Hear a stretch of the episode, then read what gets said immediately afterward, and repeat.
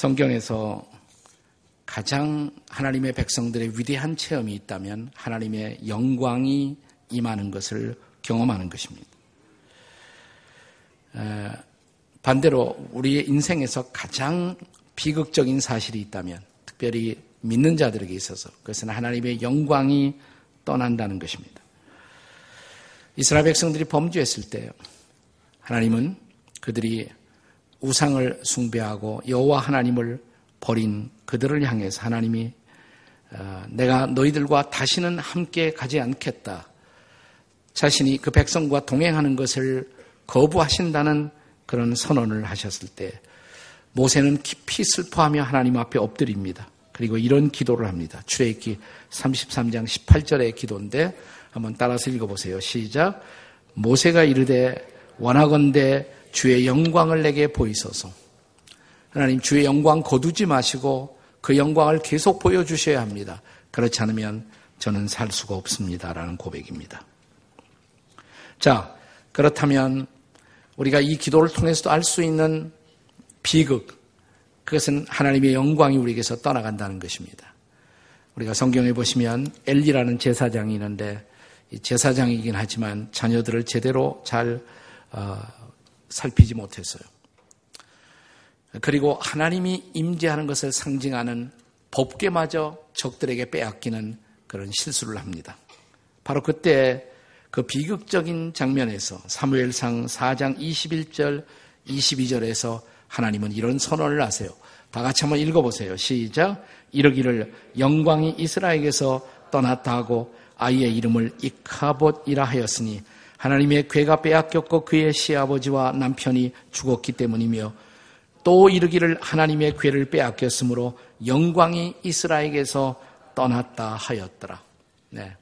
이 비극적인 가정을 향해서 하나님의 선언이 이카봇, 하나님의 영광이 떠났다라는 선언을 했어요. 자, 그렇다면 하나님의 백성들에게 있어서 특별히 하나님의 영광을 잃어버릴 수가 있다면 우리에게 있을 수 있는 최대의 축복은 뭘까? 그 영광이 돌아오는 것이겠죠. 다시 회복되는 것이에요. 실제로 에스겔서를 읽어보시면 이스라엘 백성들이 범죄하고 저 이방 나라의 포로로 잡혀갔을 때 하나님의 영광이 그들에게서 떠나가신 것입니다. 하지만 그들이 주님 앞에 기도하고 간구했을 때 하나님은 놀라운 한 약속을 주십니다. 에스겔 43장 2절입니다. 같이 한번 읽어보겠습니다. 시작. 이스라엘 하나님의 영광이 동쪽에서부터 오는데 하나님의 음성이 많은 물소리 같고 땅은 그의 영광으로 말미암아 빛나니 왜 전혀 따라하지 않습니까? 예, 배가 고파요? 아이들은 배고프겠지만 어른도 배고픕니까? 예.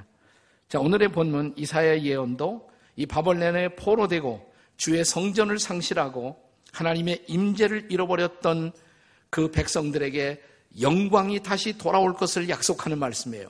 자, 본문이 시작되는 1절 크게 읽습니다. 이제 시작. 일어나라. 빛을 발하라. 이는 내 빛이 이르렀고 여호와의 영광이 내 위에 임하였습니다. 이렇게 하나님의 영광이 임하는 체험 그것을 가리켜서 히브리 말로 쉐키나라고 부르는 것입니다. 쉐키나. 문자 그대로 쉐키나는 단어의 뜻은 dwelling, 임재, 하나님의 임재, 하나님의 영광을 나타내는 말입니다. 자, 그 쉐키나가 하나님의 영광이 내 위에 임할 것이다. 여기서 내가 누굴까요? 너가 누굴까요? 자, 그냥 이스라엘 백성 이렇게 막연히 생각하지 마시고 이사야 60장 14절을 보겠습니다. 60장 14절 시작. 너를 괴롭히던 자의 자손이 몸을 굽혀 내게 나오며 너를 멸시하던 모든 자가 내발 아래 엎드려 너를 일컬어 여호와의 성읍이며 이스라엘의 거룩한 이의 시온이라 하리라. 여기서 너는 여호와의 성읍이다. 예루살렘 성을 말하는 거예요. 또 거룩한 자들의 시온이다. 그러니까 내 위에 영광이 임한다. 그것은 다시 예루살렘 성전에 시온에 하나님의 영광이 임한다. 그러나 이것은 예언적으로 볼 때 먼 미래에 그리스도인들의 놀라운 공동체인 하나님의 교회 위에 다시 영광이 임할 것을 예언하고 있는 것입니다. 사랑하는 여러분, 오늘 교회는 매우 어두운 시각을 지나가고 있습니다. 한국교회가 특별히 그렇습니다. 한국교회에 필요한 것이 뭐예요? 영광이 다시 임하는 거예요. 쉐키나가 다시 돌아오는 것입니다. 자, 본문 2절 말씀을 같이 읽습니다. 2절 다 같이 시작. 보라, 어둠이 땅을 덮을 것이며 캄캄함이 만민을 가리키려니와 오직 여호와께서 내 위에 임하실 것이며 그의 영광이 내 위에 나타나리라. 아멘. 한마디로 오늘 이 말씀의 핵심은 이것입니다. 이카봇이 쉐키나로 바꾼다. 바꾸어진다. 하나님의 영광이 떠났어요. 나 그 영광이 다시 돌아올 것이라. 여러분, 그런 놀라운 희망을 기대하십니까? 자, 그의 영광이 우리에게 임할 때 어떤 일이 벌어질까? 쉐키나가 우리에게 돌아올 때 어떤 일이 벌어질까? 첫째, 우리가 세상의 빛이 된다는 것입니다. 따라서 하세요. 우리가 세상의 빛이 됩니다. 한번 옆에 사람에게 시작. 우리가 세상의 빛이 됩니다. 1절 한 번 더 읽어요. 본문의 1절 시작. 일어나라. 빛을 발하라. 이는 내 빛이 이르렀고 여호와의 영광이 내 위에 임하였습니다. 자, 2절에서도 반복돼요. 똑같은 메시지가. 그리고 3절. 자, 3절 다 같이 읽습니다. 시작. 나라들은 내 빛으로 왕들은 비치는 내 광명으로 나오리라. 이제 빛을 발하고 있는 너에게로 나라들이 나올 것이다. 이것은 반대로 이제 하나님의 공동체가 이 나라들을 향해서 열방을 향해서 거룩한 영향을 끼치게 될 것을 예언하고 있는 것입니다. 주의 영광이 임하면 그런 일이 벌어질 것을 믿으시기 바랍니다. 우리는 본래 빛이 없었어요. 빛을 몰랐어요. 어둠 속에 거하고 있었어요. 그러나 어느 날 우리는 빛을 만났습니다. 우리에게 찾아오신 예수님이 그분이 비친 것을 믿으십니까? 자, 요한복음 8장 12절 우리가 잘 아는 말씀인데 다 함께 읽습니다. 시작. 예수께서 또 말씀하여 이르시되 나는 세상의 빛이니 나를 따르는 자는 어둠에 다니지 아니하고 생명의 빛을 얻으리라. 믿으세요? 그분만이 빛이에요. 생명의 빛이에요. 내가 그분을 만났어요. 또 그분을 따라가요. 그 결과로 우리도 바로 그 빛을 얻게 된 것을 말하는 것입니다. 자, 우리는 본래 빛이 아니었으나 빛이신 하나님, 빛이신 예수님을 만나고 이제 우리도 빛을 발하게 되었어요. 그래서 마태복음 산상수훈에 예수님은 제 아들을 향해서 너희가 세상의 빛이라. 이제 이렇게 말씀하시죠. 다 같이 너희는 세상의 빛이라. 옆에 사람에게 당신은 세상의 빛이십니다. 이렇게 한번 해보세요. 당신은 세상의 빛이십니다. 네. 그러나 이 빛을 체험하기 위해서는 빛은 이런 경, 과정을 통해서 경험됩니다. 자, 먼저 빛이 어둠에 비춰요. 빛이 어둠에 비치게 되면 어둠 속에 있는 모든 것이 쫙 드러납니다. 자, 우리 어린이들의 방, 방에 빛이 딱 들어오면 그 방에 내 방에 헝클어진 것, 옷 던져버린 것, 여기저기 그게 다 드러나, 이게. 그럴 때 두 가지 반응이 가능해요. 하나는 뭐냐면 내 헝클어진 방이 너무 창피해서 도망가요. 그러면 내 방은 헝클어진 그대로, 무질서한 그대로, 그대로 있을 것입니다. 그러나 빛이 내 어두운 방을 비칠 때, 아, 내 방이 어지럽혀졌구나. 안 되겠구나. 깨닫고 방을 쓸면 방이 어떻게 돼요? 깨끗해지죠? 성경은 그것을 회개라고 말하는 것입니다. 그것이 바로 회개예요. 빛이 올 때 그 빛 앞에 드러난 내 존재의 모습, 어두운 내 모습을 인정하고 아파하고 내 삶의 청소를 시작하는 것, 그것이 바로 회개인 것입니다. 교회 역사를 통해서 보면 진정한 부흥이 임할 때, 부흥이 임하게 되면 거기는 언제나 통렬한 회개, 진지한 회개가 항상 동반되었습니다. 그렇습니다. 하나님의 영광이 임하는 구체적 현상 중의 하나가 우리가 회개한다는 것입니다. 우리는 이 회개를 통해서만 영광의 빛을 체험하고 빛의 존재로 거듭나는 것입니다. 나는 이 놀라운 역사가 여러분과 저의 인생 가운데 나타나기를 주의 이름으로 축원합니다. 그때 비로소 우리는 세상의 빛이 되는 것입니다. 자, 영광이 우리에게 임하면 일어날 결과 두 번째, 우리의 자녀들이 회복될 것입니다. 믿으십니까, 여러분? 따라서 하세요. 우리의 자녀들이 회복됩니다. 자, 본문의 4절에 나타난 약속의 말씀을 같이 읽어요. 4절 함께 읽겠습니다. 시작.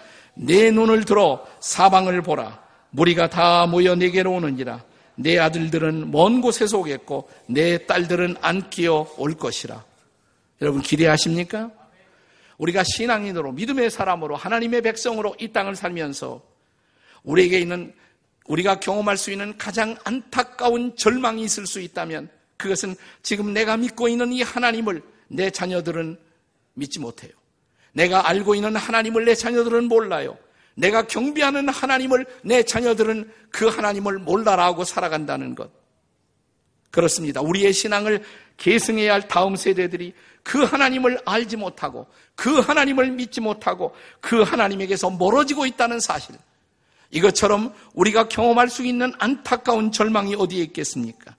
그런데 하나님의 영광이 임하면 그 하나님에게서 멀어졌던 자녀들이 다시 돌아올 것입니다. 먼 곳으로부터 다시 돌아올 것입니다. 그들이 회복될 것입니다. 오늘 본문의 표현을 빌리면 그들이 달려와 주의 품에 안길 것이라고 약속합니다. 이것은 가정의 진정한 회복, 그리고 공동체의 회복을 말하고 있는 것이에요. 그렇습니다.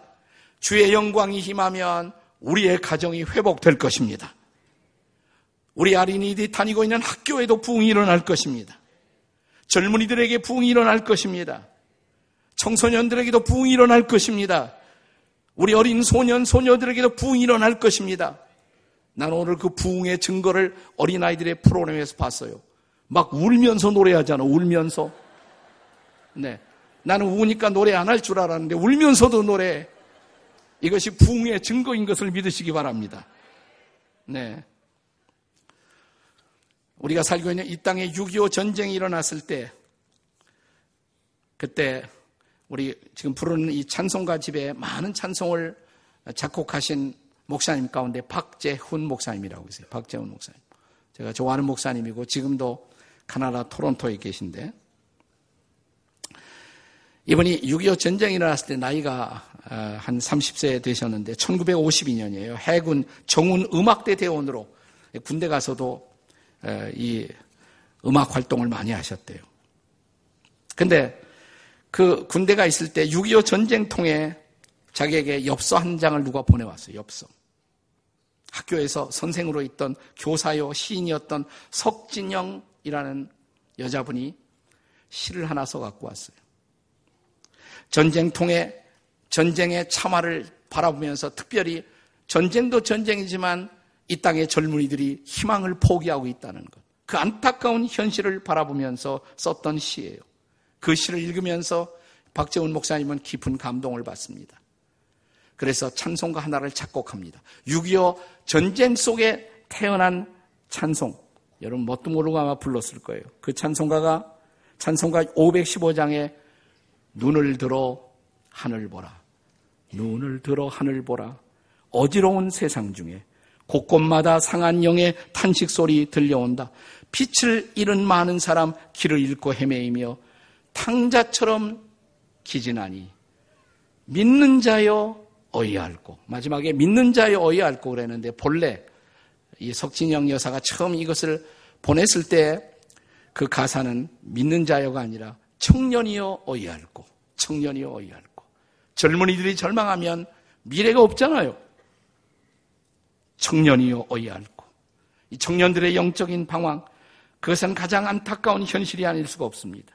그러나 부흥이라 일어나면 하나님의 영광이 임하면 청년들이 돌아올 것입니다. 10대들도 돌아올 것입니다. 소년, 소녀들도 돌아올 것입니다. 그렇습니다. 먼 곳으로 갔던 신앙과 상관없이 먼 곳으로 갔던 우리의 자녀들이 먼 곳으로부터 달려와 주의 품에 안길 것입니다. 이것이 바로 부흥이에요. 리바이벌, 진정한 부흥. 우리가 기다리고 있는 부흥이 이런 부흥이 아니겠습니까?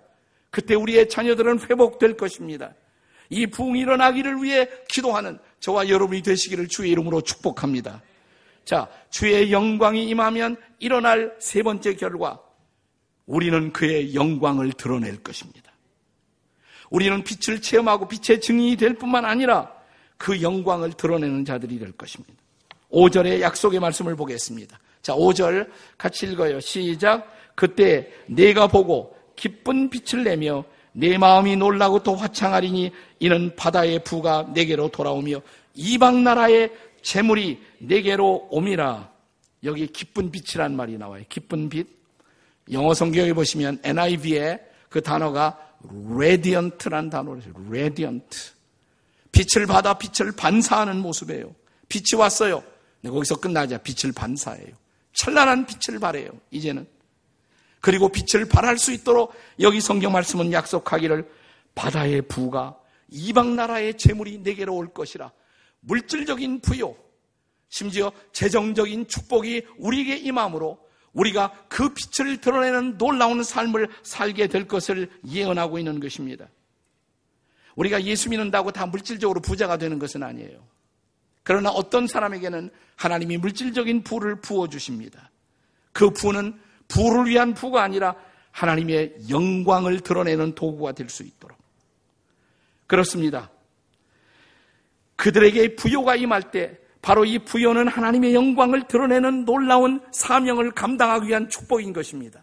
근데 그렇게 축복을 받은 사람들이 하나님의 영광을 드러내기보다 자기 이기심을 위해서 물질을 사용하면 하나님이 가져가세요. 그 물질적인 축복을 가져가세요. 반대로 우리가 정말 하나님의 미션을 감당하기를 소원하며 그래서 부흥을 갈망하고 부흥을 기도한다면 우리에게 계속해서 일어날 놀라운 축복, 이사야 60, 60장의 마지막 구절은 우리에게 일어날 아무것도 아닌 우리들, 약한 자로 인생을 살아왔던 우리들, 작은 자로 인생을 살 수밖에 없었던 우리들, 루저로 패배자처럼 살 수밖에 없었던 우리들, 이스라엘 백성들처럼 바벨론의 포로로 살 수밖에 없었던 그들, 그들에게 임하는 가장 놀라운 축복을 이사야 60장 22절은 이렇게 약속합니다. 같이 읽어보세요. 시작. 그 작은 자가 천명을 이룰 것이며 그 약한 자가 강국을 이룰 것이라 때가 되면 나 여호와가 속히 이루리라. 아멘이십니까? 얼마나 좋은 말씀이에요. 이거 다 외우게 하세요. 우리 자녀들에게. 다 같이 시작. 그 작은 자가 천명을 이룰 것이며 약한 자가 강국을 이룰 것이라 때가 되면 나 여호와가 속히 이루리라. 아멘. 우리나라 도시 중에 마을 중에 우리나라 섬 중에 아주 작은 섬 하나가 있습니다. 제가 지나간 3박 4일 날 우리 교회 80명의 성도들과 함께 국내 성지순례 기독교 사적지를 탐방하면서 마지막 도착한 곳이 정도였어요. 정도. 저는 정도를 여러 번 갔다 왔습니다. 거의 열 차례 가깝지 않은가 생각이 되는데 갈 때마다 감동이 와요. 갈 때마다. 이 작은 섬 정도. 이 작은 섬이 하나님의 영광을 드러내는 놀라운 섬이 되었어요. 그리고 이런 놀라운 역사의 한복판에는 복음에 사로잡힌 한 여인, 생과부였고 배우지 못했고 시아버지를 통해서 비로소 문명을 깨우쳤던 한 여인. 그러나 이 한 여인이 이 섬에, 이 작은 섬에 일어난 기적의 그 중심에 있었던 것입니다. 문준경 전도사님, 문준경 전도사님. 여러분이 정도 섬에 가면 정도의 한복판을 가로지르는 가장 중요한 길, 그 길의 이름이 뭐냐면 문중경 길이에요. 문중경 길. 이 섬은 인구의 90%가 기독교인입니다.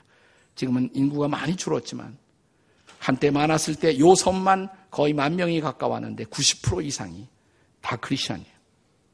금연의 섬, 담배를 필 수 없는 섬. 아세요? 담배를 피지 못해요, 이 섬에서. 유네스코 지정 슬로우 시티, 청정한 섬, 끝없이 펼쳐지는 아름다운 갯벌, 짱뚱어, 낙지, 개가 살아서 펄쩍펄쩍 노래하고 뛰는 섬, 우리나라에서 가장 로맨틱한 석양을 즐길 수 있는 섬, 최고 양질의 소금이 나오는 섬, 유일하게 소금 아이스크림을 먹을 수 있는 섬. 저 아이스크림 먹고 왔어요, 나는. 정도에서만 먹을 수 있는 아이스크림, 천일염 아이스크림, 소금 아이스크림이에요. 먹고 싶죠? 네. 오늘 예배 끝나고 여러분 아이들에게 아이스크림을 사주시기를 주의 이름으로 축복합니다. 네.